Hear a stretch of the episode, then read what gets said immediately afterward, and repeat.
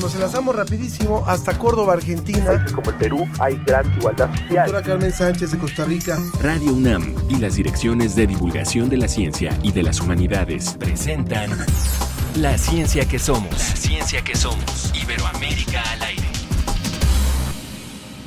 Son las mujeres latinas las que están mandando en el flow del momento. Tenemos la vitamina que a todos les gusta y los pone contento. La frontera se la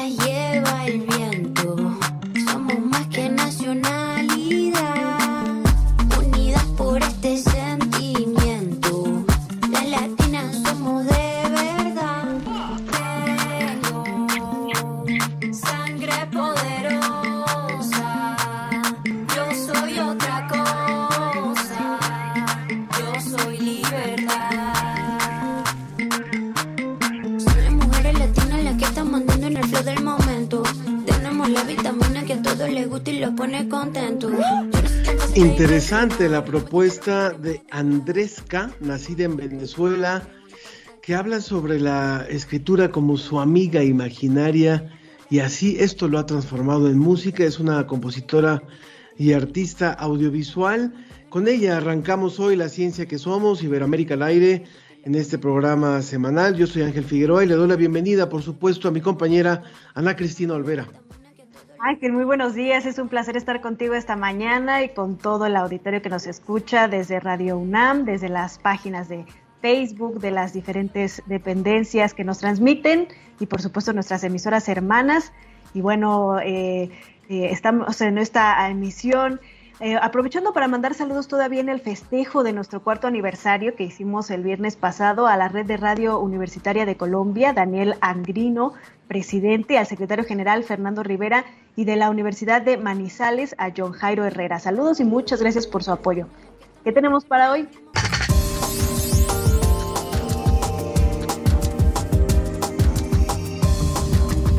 Un estudio sobre las ciudades mayas revela que los gobernantes pusieron su sello personal transformando los complejos arquitectónicos. Si conocen el mezquite, pues es una especie de árbol que gracias a sus múltiples propiedades podría aprovecharse en beneficio de la población del estado de Hidalgo.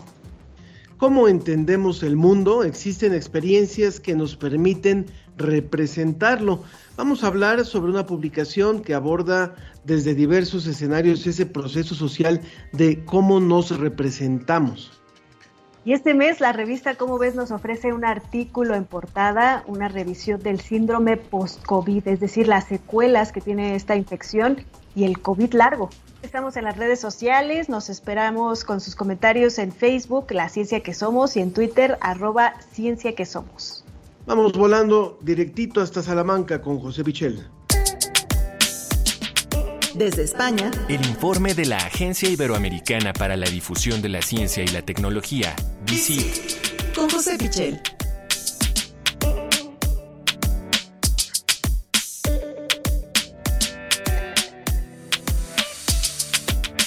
Hola José, es un placer como siempre ir hasta Salamanca contigo y que nos traigas mucha información. Hoy nos vas a hablar de los mayas y cómo pues ellos intentaban, bueno, por lo menos las, las élites intentaban borrar el rastro de las otras para crear sus, sus representaciones. Bienvenido. Hola Ana, ¿qué tal? Buenos días eh, para vosotros, que ya son tardes aquí en España. Efectivamente, hoy traemos una investigación muy interesante que además eh, la podemos situar mucho más cerca de vosotros, en este caso, que, que, nosotros. Estamos hablando de los mayas, de esa civilización tan apasionante que ocupaba eh, especialmente en la zona de Yucatán, ahí en México, también Guatemala. Y, y que todavía nos revela muchísimas sorpresas, todavía queda muchísimo, muchísimo por conocer. Y esta investigación de la que hablamos, que hemos publicado hace pocos días en DICIT, eh, resulta especialmente relevante, quizá porque podemos incluso encontrar algunos paralelismos con lo que es eh, nuestra sociedad actual. ¿no? Eh, la sociedad maya, al parecer, según esta investigación que ha sido publicada recientemente en una revista científica, tuvo un cambio muy importante en torno al año 400 antes de Cristo. Se trataba de una sociedad muy centrada en la religión en cuanto a construcciones y en ese momento cambió para centrarse mucho más en la realeza, en los gobernantes, en los mandatarios. Fue una transformación radical, según dicen los investigadores, y eh, tiene que ver con la obsesión que tenían estos gobernantes de modificar el pasado y de dejar su sello particular, ¿no? Eh, eh, ahí podemos establecer quizá algún paralelismo también con los gobernantes de, hoy en día. El caso es que los gobernantes, los líderes mayas, se creían de alguna manera una encarnación del dios Sol maya y en ese sentido sentían que estaban por encima de la religión y sentían un cierto miedo con respecto al pasado y sentían la necesidad de borrar ese pasado. ¿Por qué sabemos todo esto? ¿Por qué llegan a estas conclusiones los historiadores, los arqueólogos? Bueno, pues porque eh, cuando se realizan excavaciones en una serie de, asentamientos eh, muy importantes, como puede ser eh, Tikal, por ejemplo, resulta que se dan cuenta de que muchos templos construidos en aquella época están asentados sobre construcciones anteriores, construcciones que fueron derribadas o que fueron modificadas para adaptarse a esos nuevos tiempos y que pasan de una temática meramente religiosa a una temática, esos edificios nuevos que tienen que ver mucho más con los gobernantes. Sí, pues es, interesante lo que nos dices, José. Y finalmente también sería importante eh, comentar otra, otra nota que nos has preparado. Eh, nosotros sabemos que hay, un dicho que dice perro no come perro, pero pareciera que entre los zorros no aplica o entre algunos tipos de zorros. Cuéntanos, por favor. Pues sí, esta es una investigación también muy interesante que nos habla del canibalismo, como bien dices. Eh, perro no come perro, se suele decir. Sin embargo, hay muchas especies animales que practican el canibalismo, incluso el ser humano, en ciertos momentos y en ciertos lugares eh, ubicados en la historia, sí que también ha practicado el canibalismo. Y en general lo que ocurre es que es eh, una práctica muy rara en los mamíferos carnívoros. Normalmente los zoólogos nos dicen que esto no suele ocurrir entre los mamíferos carnívoros. Y eso que desde eh, un punto de vista ecológico incluso eh, tiene ciertos beneficios en cuanto a esa eliminación de cadáveres, eliminación de, animales eh, muertos, que también se practica en la naturaleza de, otra forma, ¿no? A través de otros animales que se comen otras especies distintas que ya han fallecido. Sin embargo, eh, no es habitual ese canibalismo entre los mamíferos porque eh, parece que existe un riesgo importante de transmisión de patógenos, de eh, generación de ciertas enfermedades. Lo que han descubierto científicos españoles es que entre los zorros, en algunas circunstancias concretas no ocurre esto y sí que eh, parece que recurren al canibalismo, pero en, ciertas circunstancias, es decir, quizá cuando no les queda más remedio por falta de otros recursos. Para comprobar esto, que es eh, la primera vez que se obtiene una observación directa de ese canibalismo en zorros, han hecho una serie de experimentos. Por ejemplo, los investigadores eh, dejaban una serie de cadáveres accesibles a la zona en la que estaban los zorros, que eran cadáveres de otros zorros o cadáveres de otras especies como corderos. Bueno, lo que veían, gracias a unas eh, cámaras de fototrampeo, es decir, cámaras que, se activan como, una trampa cuando pasan eh, los zorros justo eh, por la zona que interesa a los investigadores, pues gracias a estas cámaras han realizado esa observación directa de que sí pueden practicar canibalismo, pero de una forma selectiva. Es decir, cuando tenían todavía disponibles cadáveres de otros animales, en este caso corderos, su preferencia iba hacia los corderos. Sin embargo, en ciertas épocas del año o en ciertas situaciones en las que los recursos empezaban a escasear, no tenían reparo también en comerse a sus congéneres que ya habían fallecido, en comerse a otros zorros. Entonces, eh, resulta una investigación muy interesante porque nos revela por primera vez que existe el canibalismo entre los zorros pero eh, dadas esas circunstancias de posible transmisión de enfermedades y patógenos, es el último recurso eh, que tienen. Primero prefieren eh, comerse el cadáver de otros animales distintos. Pues la verdad es que muy interesante las dos notas, la que hace referencia a los mayas y a esta superposición de monumentos unos encima de otros, con un significado, por supuesto, ideológico también y de, y de, de sometimiento, y esta otra que también nos cuentas acerca del posible, del que más bien no, del, real canibalismo entre una especie, pero con ciertas características en, eh, y situaciones específicas. Muchas gracias a José Pichel de la agencia de DICIT. ¿En dónde encontramos más información? Como siempre comentamos en www.dicit.com, ahí tenéis toda la información de la Agencia Iberoamericana para la difusión de la ciencia y la tecnología, DICIT, eh, todos los días con informaciones nuevas sobre ciencia de todos los países de Iberoamérica. Como siempre, un agradecimiento y un abrazo para ti, querido José. Un abrazo, Ángel. Porque la cobertura de COVID-19 requiere ciencia.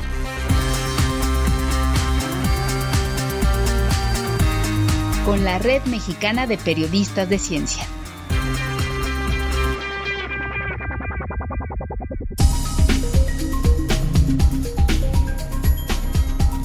Ya está con nosotros Luis Eric Ramírez, titular del Nodo Hidalgo de la Red Mexicana de Periodistas de Ciencia y corresponsal de UNO TV para participar hoy con nosotros. Bienvenido, Eric, a nombre de la, de la red.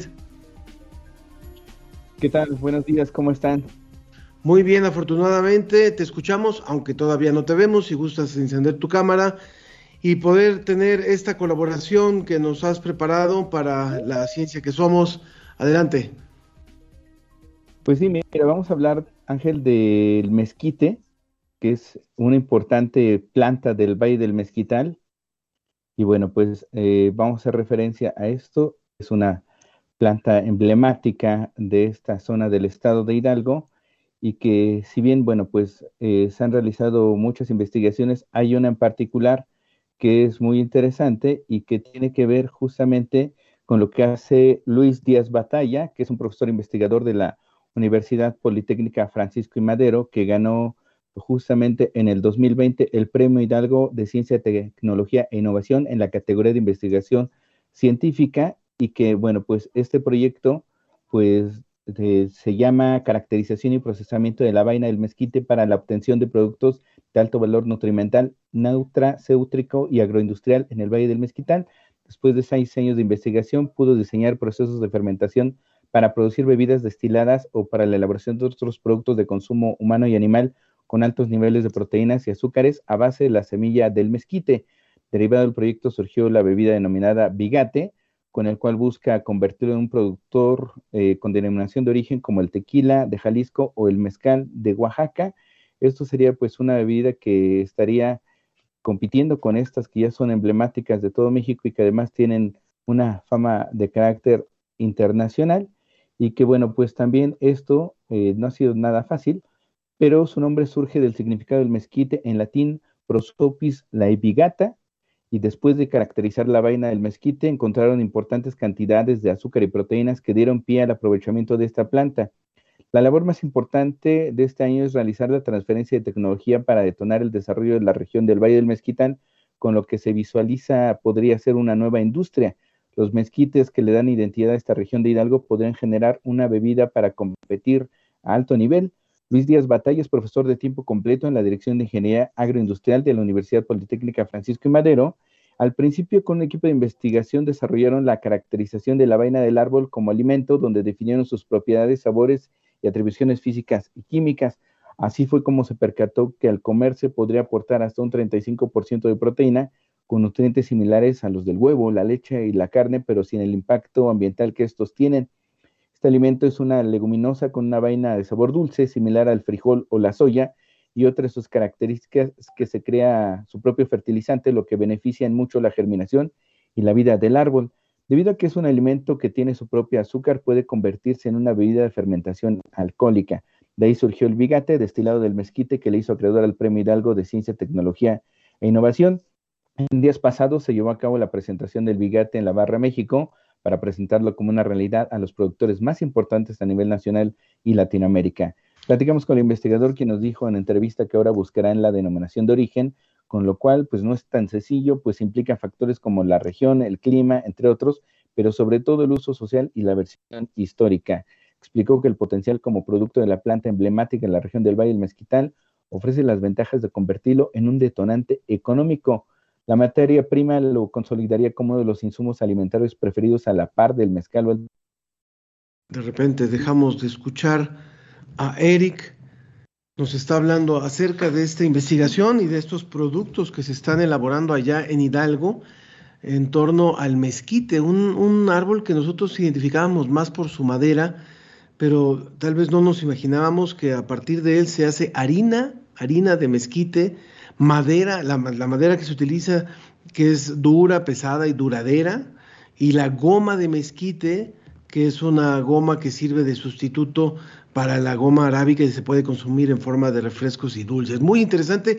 Y también la Red Mexicana de Periodistas de Ciencia ha preparado una cápsula que tiene que ver con otro tema. Es un tema también muy importante en este momento y es en torno a la vitamina D y su relación entre, su deficiencia y el poder padecer COVID-19. Vamos a escuchar. Esto es COVID Conciencia. Periodismo científico en tiempos de COVID-19. ¿Qué tanto importa la deficiencia de vitamina D para padecer la COVID-19? Desde el surgimiento de la reciente pandemia, se ha difundido información que sugiere una posible relación entre la deficiencia de vitamina D y la tendencia a enfermar gravemente de COVID-19. Esa posibilidad es tan atractiva que ha acaparado titulares en distintos medios de comunicación, como estos. ¿Las personas con deficiencia en vitamina D son más susceptibles de contraer SARS-CoV-2? ¿Los correctos niveles de esta vitamina ayudan a reducir los efectos de la COVID-19? ¿Es recomendable tomar vitamina D para combatir o prevenir la COVID-19? Todos dejan la pregunta en el aire y en algunos casos aventuran a recomendar el consumo de esta vitamina a través de suplementos. Para tener una respuesta pegada a la evidencia científica, hay que saber, primero, que la vitamina D es en realidad una hormona que se obtiene mediante la luz solar en el 90% y en la dieta el 10%. Se sabe que tiene un papel importante en la regulación del fósforo y el calcio, así como en diferentes tejidos y también juega un importante papel en la respuesta inmune, pues reduce la producción de proteínas llamadas citoquinas proinflamatorias, que moderan la respuesta inmunitaria responsable de neumonías graves. Esto significa que tener vitamina D en bajas cantidades, por debajo de 8 nanogramos por mililitro, aumenta el riesgo a padecer diferentes enfermedades cardiovasculares, diabetes tipo 2, obesidad, entre otras. Sin embargo, aún no se sabe con precisión qué papel podría jugar la vitamina D frente a la COVID-19, ya sea como tratamiento o como prevención. Por un lado, se tienen algunas pruebas observacionales o retrospectivas que muestran que las personas con bajos niveles de vitamina D y además con COVID-19 pueden presentar un mayor riesgo a enfermar, hay otros estudios que plantean que no hace ninguna diferencia, así que la mayoría de los estudios concluyen que los beneficios de la vitamina D frente a la COVID-19 es al menos controversial.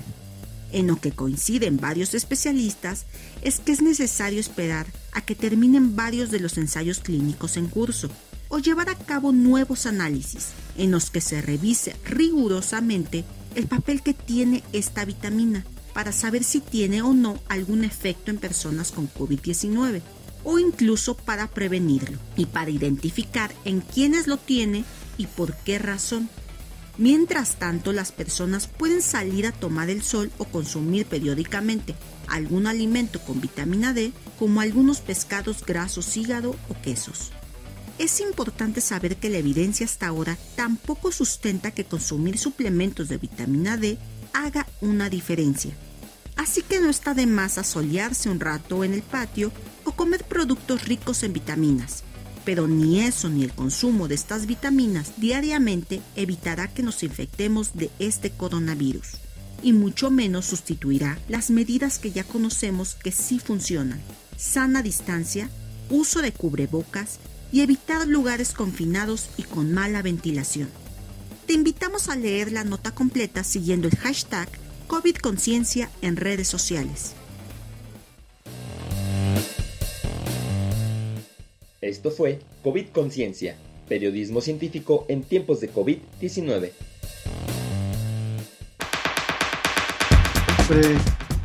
Como siempre, le agradezco a la red, le agradecemos a la red mexicana de periodistas de ciencia a través de Luis Eric Ramírez, titular del Nodo Hidalgo de la red. Gracias por esta colaboración, Eric, y, y que tengas un excelente fin de semana. Muchas gracias, Ángel. Seguimos en contacto. Muchas gracias. Muy buenos días. Buenos días. Bueno, pues rápidamente vamos a ir. Sí, venga, venga, Ana. Hola Ángel, pues un pequeño inconveniente, pero ya estamos de vuelta y vamos a ir a escuchar la cápsula que nos manda la UAM. Adelante.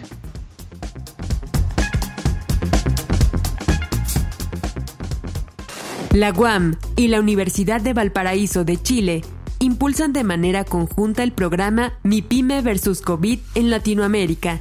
Este proyecto tiene como propósito apoyar a empresarios de ambos países afectados por la pandemia mediante el fortalecimiento de sus redes comerciales y competencias tecnológicas a través de la intervención estratégica de estudiantes mexicanos y chilenos.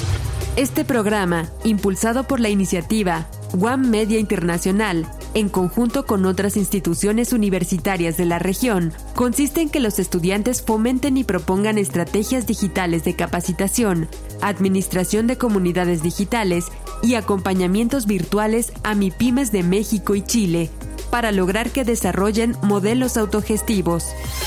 En el evento de presentación, el rector general de la UAM, José Antonio de los Reyes Heredia, señaló que las instituciones de educación superior deben ayudar al bienestar de las comunidades por medio de proyectos de vinculación como este. A su vez, el doctor Carlos Lara, vicerrector de vinculación de la Universidad de Valparaíso, Destacó que reunir a estudiantes de las dos escuelas puede potenciar su experiencia directa al enfrentar casos reales y apoyar en situaciones particulares, lo que es parte del fin social de las instituciones de educación superior. Para la ciencia que somos, desde WAM Radio. La ciencia que somos, la ciencia que somos. Entrevista.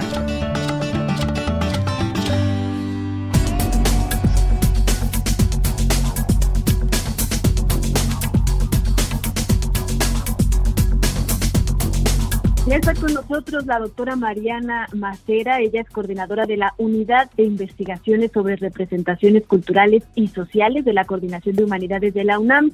Es licenciada en Lengua y Literatura Hispánicas por la Facultad de Filosofía y Letras de la UNAM y doctora en Letras por la Universidad de Londres en el Queen Mary and Westfield College. Y bueno, ella nos va a platicar un poco acerca de esta unidad de investigaciones sobre representaciones culturales y una publicación muy interesante precisamente sobre qué son estas representaciones y cómo nos han marcado pues en un mundo nuevo, en una nueva normalidad. Doctora, gracias por estar con nosotros en la ciencia que somos. Encantada de estar con ustedes. Muchas gracias, Ángel. Qué gusto. Buenos días. Igualmente, gracias por la invitación y siempre es un privilegio estar aquí con ustedes. Bueno, el concepto de representación, imagínense, es un, es un concepto que ha estado desde los inicios de la humanidad, yo creo, de, las, de los griegos, de los antiguos, de los romanos. Entonces, ¿cómo nos representamos? Sería, o el mismo concepto de representación, es difícil dar una sola eh, eh, definición, pero podemos decir, ¿no? En los diccionarios, algunas que vienen, decir, puede ser la representación es algo, ¿no? La ausencia eh, se representa algo que está ausente, ¿no? Por ejemplo, decimos si un cuadro que representa la naturaleza es porque el pintor vio la naturaleza y la representó. También nosotros podemos decir que nos representamos ahora en la virtualidad, por ejemplo, cada quien elige cómo representarse, a lo mejor, eh, pues puedo poner mi perfil, mi imagen, ¿no? ¿Cuál sería? Eso dice algo de nosotros, nos podemos representar, ¿no? Podemos, cuando decimos representación, yo creo que lo primero que se nos viene a la mente es también el teatro, ¿no? ¿Cómo representamos un personaje u otro, ¿no? ¿Quién sería, por ejemplo, la dama, el caballero, el, eh, no sé, los diferentes personajes que encontramos en una obra de teatro? O cómo nos representamos, digamos, nosotros podemos pensar que la moda nos representa, que hay tantos elementos que pueden servir de representaciones. El mismo lenguaje, ¿no? Se ha hablado, es una representación. ¿Cómo representamos los sonidos? ¿Qué estamos hablando ahora? Son representaciones de los sonidos, de las ideas. ¿Se acuerdan todas las discusiones? Los lingüistas dirían, bueno, ¿cuántas discusiones podríamos tener alrededor de esto? Los literatos, ¿no?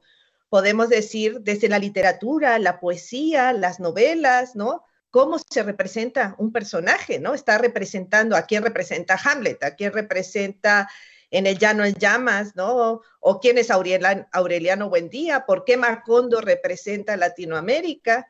En fin, los matemáticos dirían cómo representamos los números o, o tienen el concepto de representación. Entonces, el concepto de representación, por ejemplo, para los de demografía, ¿no? que nosotros tenemos la suerte de tener un demógrafo, decir, bueno, ¿cómo representamos esas gráficas que van representando cuál es la vida de una persona, ¿no? desde que nace hasta que muere? ¿Cuáles son las ideas que nos representan? ¿Cuáles son eh, los, eh, los repositorios, por ejemplo, materiales y inmateriales, la cultura que nos representa? Pero también podemos hablar de esa representación, o sea, ¿qué, es un presidente? ¿Qué es un, o sea, quién nos representa ante una cámara, ante un, o sea, estas representaciones políticas también, ¿no? Puede ser estar representando. Entonces, los conceptos de representaciones, ¿no? Se llaman representaciones culturales, representaciones sociales. Es un concepto, como ustedes ven, que lo han utilizado muchísimas disciplinas, ¿no? Y ponerse de acuerdo para un solo concepto pues es muy difícil, ¿no? Digamos que eso es lo que trabajamos todos los días en la unidad de representaciones. Es un reto, ¿no? Trabajar interdisciplinariamente. Es un concepto muy rico que ha estado desde la historia, por ejemplo, lo han trabajado muchísimos historiadores, se ha trabajado mucho en el arte, hay muchas críticas sobre el mismo concepto, o sea, podemos tener de muchos lugares, pero ¿cómo nos ponemos de acuerdo para trabajarlo? Eso es un reto, ¿no? Y la unidad de representaciones culturales y sociales, la unidad de investigación, pues propone eso desde diferentes eh, áreas, ¿no? Como la historia intelectual, patrimonio y archivo, tenemos multiculturalidad, identidad y cultura, estudios de población y migración y cultura.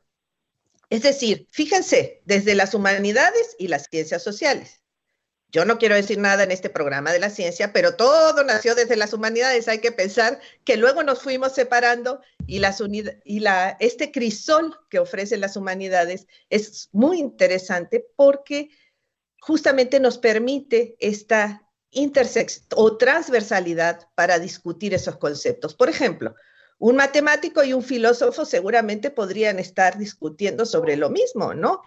O un físico, y un literato, ¿no? Porque el poema y la física muchas veces se acercan.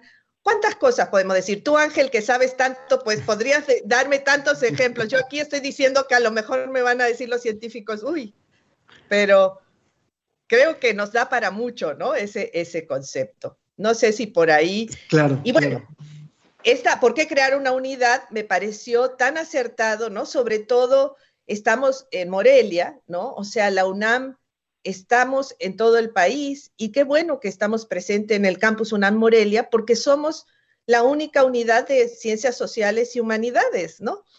Y permite relacionarnos, es un campus tan rico que nos permite relacionarnos con los científicos de astronomía, de matemáticas, de materiales, de, de geografía, etcétera, ¿no? De geofísica. Y eso nos permite trabajar en una interdisciplina y multidisciplina. como les digo, es qué es representación para cada uno y cómo podemos trabajar. Gracias, Mariana. Ana. Claro, precisamente, pues esta unidad publica el libro Representaciones, Horizontes y Desafíos de un Concepto. ¿Qué otras eh, líneas de investigación existen, doctora Mariana, en esta unidad, para que podamos aterrizarlo un poco más. Sí, bueno, como eh, las representaciones se hacen en cinco líneas, les comentaba, una es historia intelectual, dos, patrimonio y archivo, o sea, historia intelectual se refiere a historia de las ideas, ¿no? patrimonio y archivo, que es patrimonio material e inmaterial, que nos permite conocer todas estas representaciones que son parte de la cultura.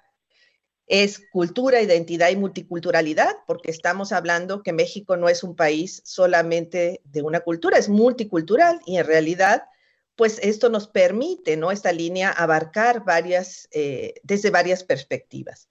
También están estudios de población, ¿no? Que es lo que hablábamos, cómo trabajar estos, ¿no? Cómo conocer nuestros, eh, quiénes somos, ¿no? A lo largo de la vida, cómo conocer estos, ¿no? Todos estos problemas de demografía. Y migración y cultura. Estando en un estado como Michoacán, pues la migración también es algo muy importante, pero migración en un amplio sentido, migración y cultura, justamente. También toda estas representaciones culturales de esa migración, literarias, artísticas, etc. De repente, de repente perdemos un poquito tu audio, Mariana. Si fuera necesario apagar la cámara, lo podemos hacer para poderte recibir mejor. Eh, algo que es muy, muy interesante en esto y que sería bueno comentarlo con el público es, finalmente, eh, es tan importante la forma en la que nos representamos que la UNAM decidió generar una unidad en torno a esto. Entonces, yo te preguntaría, para seguir eh, exponiéndole al público y seguirle presentando al público esta unidad, porque a lo mejor muchos de ellos que nos están escuchando hoy no habían escuchado hablar de esta unidad de representaciones culturales y sociales que está allá en Morelia, es a lo largo de estos ya seis años de existencia de esta unidad allá en Morelia, ¿cuáles han sido algunos de los temas que han resultado más relevantes, más interesantes a partir de la investigación de quienes conforman esta unidad?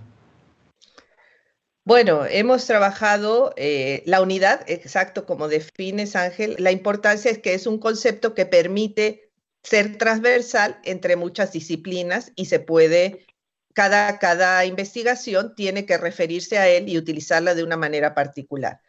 Por ejemplo, tenemos en, en, patrimonio y archivo, estamos se está trabajando, por ejemplo, la línea en cine, ¿no? Trabajar la propaganda, por ejemplo, en el tiempo de Lázaro Cárdenas en el cine, ¿no? Cómo se representa estos eh, bajo la investigación de la doctora Tania Ruiz, o tenemos los estudios sobre población sobre eh, la adultez, ¿no? Todo lo que es desde la infancia hasta la adultez, ¿no? Eh, de, y cómo aportan los hombres en, estas, en esta vida, en, el transcurso de vida, que lo lleva a cabo el doctor Mario Martínez. También tenemos al doctor Antonio Sirión y al doctor Emiliano Mendoza, que trabajan historia intelectual, uno desde la fenomenología y otro sobre las representaciones en Walter Benjamin, así a modo general. Eh, estamos en la cultura, identidad y multiculturalidad. Está un gran trabajo sobre el teatro en el siglo XVIII, los escenarios en provincia, qué pasa con todo ese, ese trabajo de representaciones, con la doctora Caterina Camastra, que también trabaja las representaciones en la traducción y mi propia investigación, que es sobre justamente las representaciones en los impresos populares. Por ejemplo, si nos acordamos de Antonio Vanegas Arroyo, ¿no? Vamos a abrir justamente el Laboratorio de Culturas e Impresos Populares prontamente. Inmigración y cultura, que se está a punto de trabajar con nuevos investigadores, que es también el reto de trabajar la, la migración, pero también desde ese aspecto tan rico que es sus representaciones culturales.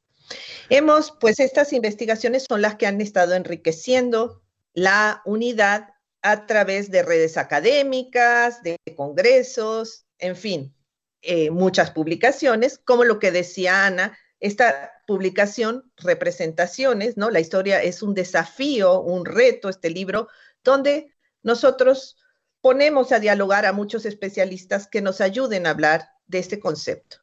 La colección Chávez Cedeño, ¿no? Antonio Vanegas Arroyo es un editor extraordinario. Es un homenaje que se hizo a este Antonio Vanegas Arroyo, que fue uno de los grandes editores de impresos populares, de estas hojitas volantes que de todos colores que circulaban por todas las calles de México, donde está la Catrina, quien no conoce la Catrina, dibujada por Posada, y que fue parte esencial de la cultura de México, ¿no? De la cultura popular. Ahí están desde las corridos, que son nuestras canciones tradicionales, hasta las canciones románticas que terminaron apareciendo en el cine, cantadas por Pedro Infante y otros, eh, otros actores. Pues sí, los invitamos, es un libro muy, muy lindo, porque fue la concepción de que fuera un libro que estuviera muy accesible al público, ¿no? Que justamente las representaciones de, eh, de lo que era esa cultura popular y que la tengan a mano con unas fotos, eh, con un cuidado de la edición por Carmina Estrada maravillosa, por unas fotos hermosas que estuvieron realizadas por artistas profesionales. Perfecto. Yo quisiera preguntarte, doctora Mariana, en este tema de las representaciones y la nueva normalidad que estamos viviendo en Internet, a través de las aplicaciones, a través de pues Zoom, las diferentes plataformas, la que estamos utilizando nosotros aquí en este momento, ¿qué papel juega la representación? Es decir, ¿cómo nos representamos ahora que tenemos esta virtualidad tan presente en todos nuestros ámbitos de la vida? Pues justamente yo creo que nos ha multiplicado las representaciones, ¿no? Yo cuando veo que pueden tener esta doble vida representándose en los juegos, no sé que hay unos, este, los avatares o cómo se llaman, las eh, representaciones, nuestra posibilidad de representarnos de diferentes modos. La virtualidad nos ofrece esa posibilidad. Yo creo que es una rica y múltiple forma de representarnos. Cada quien puede decir, ¿no? Antes estábamos en un espacio confinados a hacer nosotros en un solo lugar. Aquí el espacio y el tiempo son diferentes, ¿no? Y tenemos un acceso a miles de representaciones con las que nos podemos identificar y a formas de representarnos diferentes, ¿no? Por ejemplo, es lo que les decía, cuando damos clase, a veces los alumnos, yo veo su representación en eh, la imagen que ponen, ¿no? Para, para representarse. Otras formas son justamente cómo elegimos en qué, en qué medio nos queremos expresar, eso también nos representa, ¿no? Si usamos Instagram, TikTok eh, y bueno, miles de cosas que yo estoy aprendiendo, pero que me parece que nos da esa posibilidad de representarnos y a veces decíamos nosotros darle ese sentido. Esta representación también está asociada a lo cómo nos narramos, cómo nos representamos. Por eso creo que es desde las humanidades y las ciencias sociales tenemos esa posibilidad de eh, llenar de sentido esas narraciones. Fíjense cómo siempre tiene que haber una narración alrededor de una representación. Entonces creo que eso puede ser una gran riqueza, ¿no? Decir, queremos ser héroes, queremos ser, no sé, distintas imágenes que nos representan porque nos dicen algo. Cuando hablamos de la investigación en humanidades y en ciencias sociales, eh, entendemos que tiene un, una utilidad, bueno, y tiene una, una profundidad de conocer lo que somos, conocer por qué tomamos las decisiones que tomamos. Yo le preguntaría, para ir cerrando, a nuestra invitada, la doctora Mariana Macera, quien es la, responsable de esta unidad de investigación en representación social y cultural que está allá en, en Morelia, en Michoacán. Eh, ¿Cuánto nos hace falta seguir y conociendo la forma en la que nos representamos para poder ir entendiendo las problemáticas que tenemos, las características que tenemos como sociedad y cómo podemos identificar mejor a los otros, cómo podemos identificar a nosotros también, a, nosotros mismos, cómo podemos identificar un, un nosotros finalmente. Exactamente, creo que lo has dicho también, o sea, somos universitarios, somos toda una comunidad, cada uno se tiene que representar de distintas formas, ¿no? Justamente hablamos también desde género, cómo se representa ese género, es todo este, esto hablar de que hay diversidad, ¿no? De, los, de cómo nos representamos. También la multiplicidad de representaciones, ¿quiénes somos? Somos mexicanos, somos latinoamericanos, somos seres humanos en un, en un mundo que, que si no colaboramos entre todos somos comunidad universal, porque si no nos salimos adelante en el cambio climático. Así que tenemos que representar, como nos representemos, quizás la palabra que dijiste, Ángel, la voy a retomar, esa representación de nosotros y del otro, ¿no? Porque muchas veces los conflictos empiezan cuando ese otro no se entiende esa representación del otro, ¿no? Y se siente amenazante. Entonces, si todos nos entendemos que hay multiplicidad de representaciones, podemos llegar a ser una comunidad muy eh, rica, biodiversa y representa diversa, digamos, con muchísimas representaciones y justamente las humanidades y las ciencias sociales están con nosotros cada día en esas palabras, en esas imágenes, en el sentido que le damos a la vida. O sea, todos trabajamos en conjuntos y por eso creo, y nos, creo que la UNAM ha hecho también, en seguir haciendo estas unidades, apoyar las humanidades y las ciencias sociales a través de centros, institutos, porque en realidad estamos todos ahí, con ustedes, con cada uno de ustedes, en esta radio que nos está representando a través de la voz, ¿no? Así que somos comunidad, somos el uno, somos el otro, somos universitarios, en realidad todos aprendemos del otro y todos somos en nuestras palabras y en nuestras representaciones. Pues con estas, con estas representaciones nos quedamos, doctora Mariana Macera, coordinadora de la Unidad de Investigaciones sobre Representaciones Culturales y Sociales de la Coordinación de Humanidades de la UNAM, por supuesto, y recordarles que este libro se puede descargar gratuitamente, el libro Representaciones, Horizontes y Desafíos de un Concepto, esto en el sitio web udir.humanidades.unam.mx. Muchas gracias por haber estado con nosotros, doctora. Muchas gracias a ustedes. Siempre es un privilegio platicar. Muchísimas gracias, Ángel. Y están invitadísimos a que vengan a nuestra página y nos comenten, nos digan, y es para ustedes. Ahí tenemos nuestros, nuestras investigaciones. Muchísimas gracias. Y vámonos rápidamente a, a nuestra colaboración de cómo ves por un regreso a clases seguro.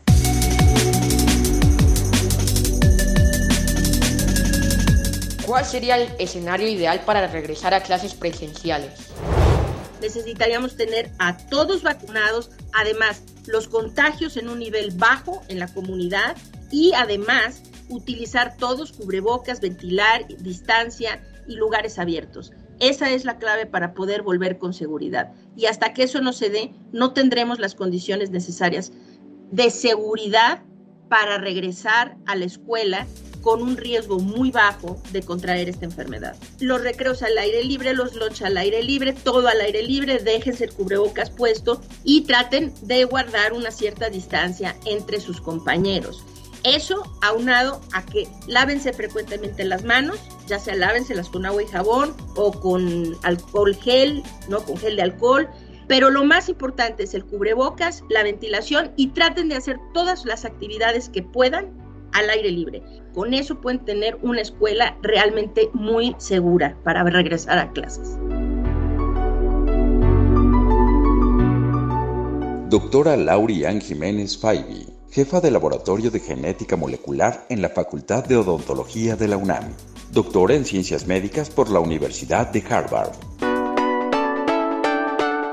Por un regreso a clases seguro. Divulgación de la ciencia UNAM.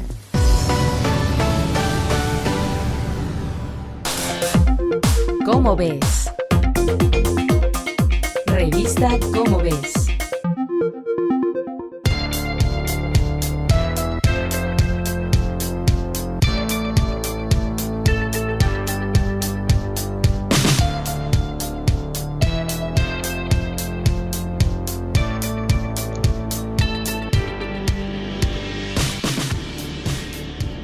Ya está con nosotros Estrella Burgos, la directora de la revista Como ves, una de nuestras publicaciones favoritas en la Dirección General de Divulgación de la Ciencia, y nos tiene pues artículos muy interesantes para este mes en la revista, incluyendo uno sobre el síndrome post-COVID. Estrella, bienvenida, muchas gracias por estar con nosotros, siempre es un placer tenerte aquí. No, muchas gracias a ustedes por invitarme, un gusto, como cada mes los viernes de estar aquí con ustedes. Pues Gusto verte, Estrella. gracias, Ángela, Ana Cristina. Tenemos el post-COVID. ¿Qué cosa es esto, verdad? Luego las variantes. Luego la variante Delta. Y ahora el post-COVID, ¿no? Es, es como el, cuento de nunca acabar. Caray. Pero es importante saberlo. Este es un artículo de varios investigadores e investigadoras uno de ellos, el doctor Alex Prieto, que fue quien nos lo envió, es del Instituto Nacional de Neurología, y bueno, lo que se sabe hasta ahora de este síndrome, que es lo que le pasa a la gente después de haber tenido COVID. No a toda, desde luego, a una, pequeña eh, proporción de las personas que han tenido COVID, pero lo que es curioso es que puedes haber tenido COVID grave y muy probablemente vas a tener el síndrome, pero incluso hay personas que han tenido un COVID más o menos mediano, digamos, y luego tienen este síndrome que es peor que el COVID que tuvieron. No está muy claro por qué todavía. Eso tiene que ver con los tejidos que afecta el, virus, pero es importante saber todas las posibilidades que, puede haber para que uno las identifique y entonces vaya y se atienda. El, el artículo trae una, una, imagen, como no una infografía precisamente, pero sí una imagen, cuya fuente es un artículo de varios autores eh, internacionales, entre ellos Carol Perelman, nuestra, nuestra Carol mexicana. Y bueno, ellos identificaron 55 síntomas del síndrome post-COVID. Entonces, estos autores de nuestro artículo ponen esto como referencia. Y, bueno, no sabemos eh, todavía bien bien a qué se deben, los que son más preocupantes quizás son los de, índole neurológica y claro, los de vías respiratorias, afecta la capacidad cognitiva, entonces la gente como que le cuesta trabajo luego concentrarse. Ahora, parece que, son pasajeros en su mayoría. Entonces, bueno, no hay que aterrorizarse, pero sí hay que, hay que saber, Ana Cristina, que, en qué consiste este síndrome. Antes nada más de que hagas tu pregunta, Ángel, yo nada más quisiera aclarar si el síndrome post-COVID es igual que el COVID largo, ¿ves que también se le llama COVID largo? Sí, es lo mismo, ok. Tiene como tres o cuatro nombres, sí, es el COVID largo. Bueno, ¿qué, ¿qué, más tenemos, mi querida Estrella, además de este artículo fundamental, por supuesto, en estos tiempos? ¿Qué otros temas tenemos en la revista, cómo ves, del mes de octubre? Bueno, tenemos a, a mi heroína, la historia de Caroline Herschel, que es un artículo de, Daniel Martín Reina, nuestro colaborador que está en, la Universidad de Sevilla. Caroline Herschel, bueno, fue una cosa portentosa.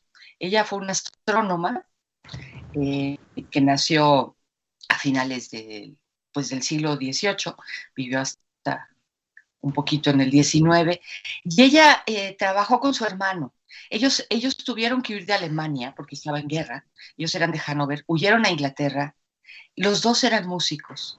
William Herschel eh, consigue en Inglaterra un trabajo de director de coro y Caroline cantaba muy bonito. Pero a William lo que le gustaba era la astronomía, entonces empezó a hacer sus instrumentos astronómicos y su hermana le ayudaba. Entonces Caroline aprendió con él y fue invaluable para William Herschel. No sería William Herschel el gran astrónomo que fue sin su hermana. Pero además de ayudarle, ella se volvió astrónoma por derecho propio y descubrió un montón de cometas y nebulosas, hizo unos catálogos que eran los más completos de su tiempo. Y una cosa extraordinaria, y eso en contra de su propia, pues de su propia mamá, porque la mamá pensaba que Caroline era una buena para nada, ¿no? que no tenía ningunos talentos.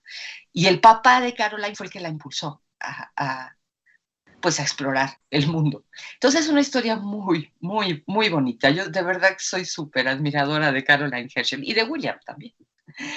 Y tenemos otro artículo sobre, sobre insectos, que este es de tres autores, uno de ellos eh, Rafael Ojeda, que fue, que estuvo con nosotros en el diplomado en divulgación de la ciencia, y es qué, qué pasa con los insectos y que no los valoramos lo suficiente.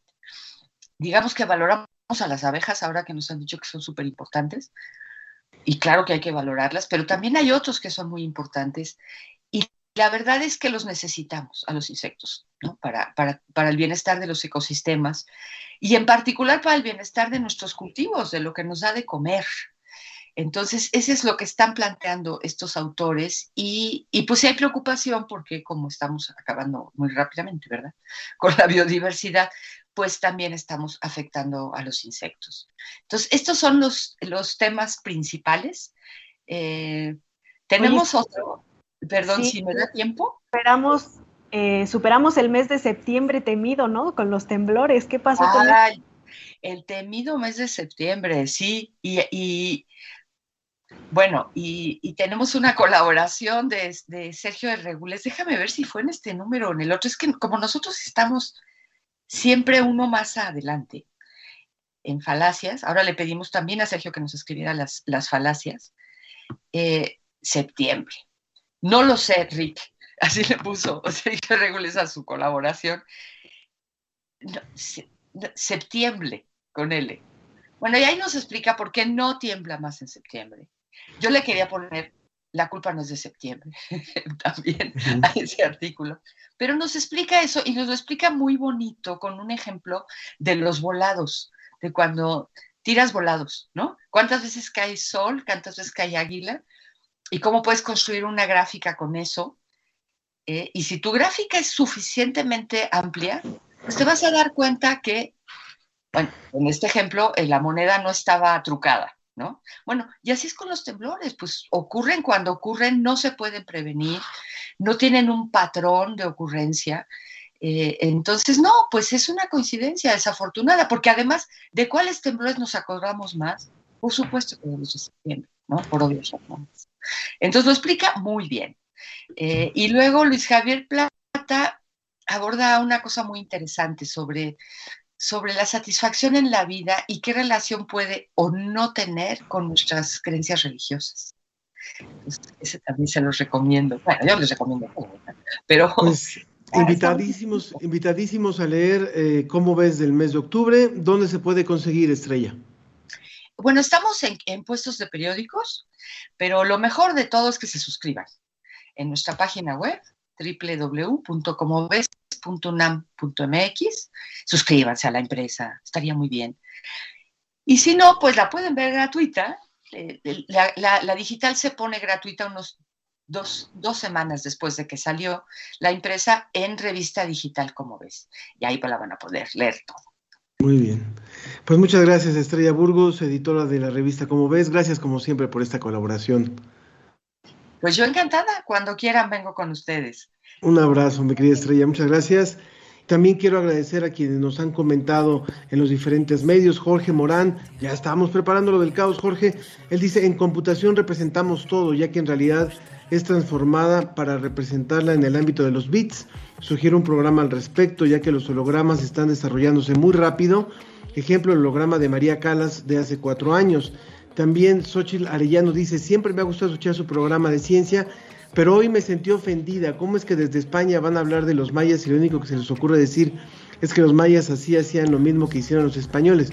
Bueno, recordemos que siempre tenemos esta colaboración de DICIT y son diferentes investigaciones a nivel iberoamericano. Eh, Mario Mora también dice, ese mezcal suena interesante, bueno, cuando hablaba del, más bien es un destilado de mezquite, y también Connie Valadez no conocía el árbol del mezquite, muy importante su difusión. Marcela Boyd, valiosa información, son los comentarios que tenemos. Así tenemos más comentarios de Marcela Boyd también, de, de Melba Liliana Bertel desde el Sucre, en Colombia desde Gema, así que muchas gracias a todos ellos y muchas gracias a todos por habernos acompañado en esta emisión de La Ciencia que Somos, gracias a la producción de Susana Trejo y Alma Cuadros, la realización y enlace técnico de Ricardo Pacheco, redes sociales de Tania Benavides, la Dirección General de Divulgación de las Humanidades Antonio Sierra y Jonathan López, en el Facebook Live Roberto Ramírez, en Radio UNAM Arturo González y en apoyo Microsoft Moseis Luna y Carlos Pérez. Gracias Ángel. Gracias Ana, muy buenos días. Vamos a tomar una taza y luego ya veremos qué pasa. Esto fue La Ciencia que Somos. Iberoamérica al aire. La Ciencia que Somos. la Ciencia que Somos. Una coproducción de Radio UNAM y las direcciones de divulgación de la ciencia y de las humanidades.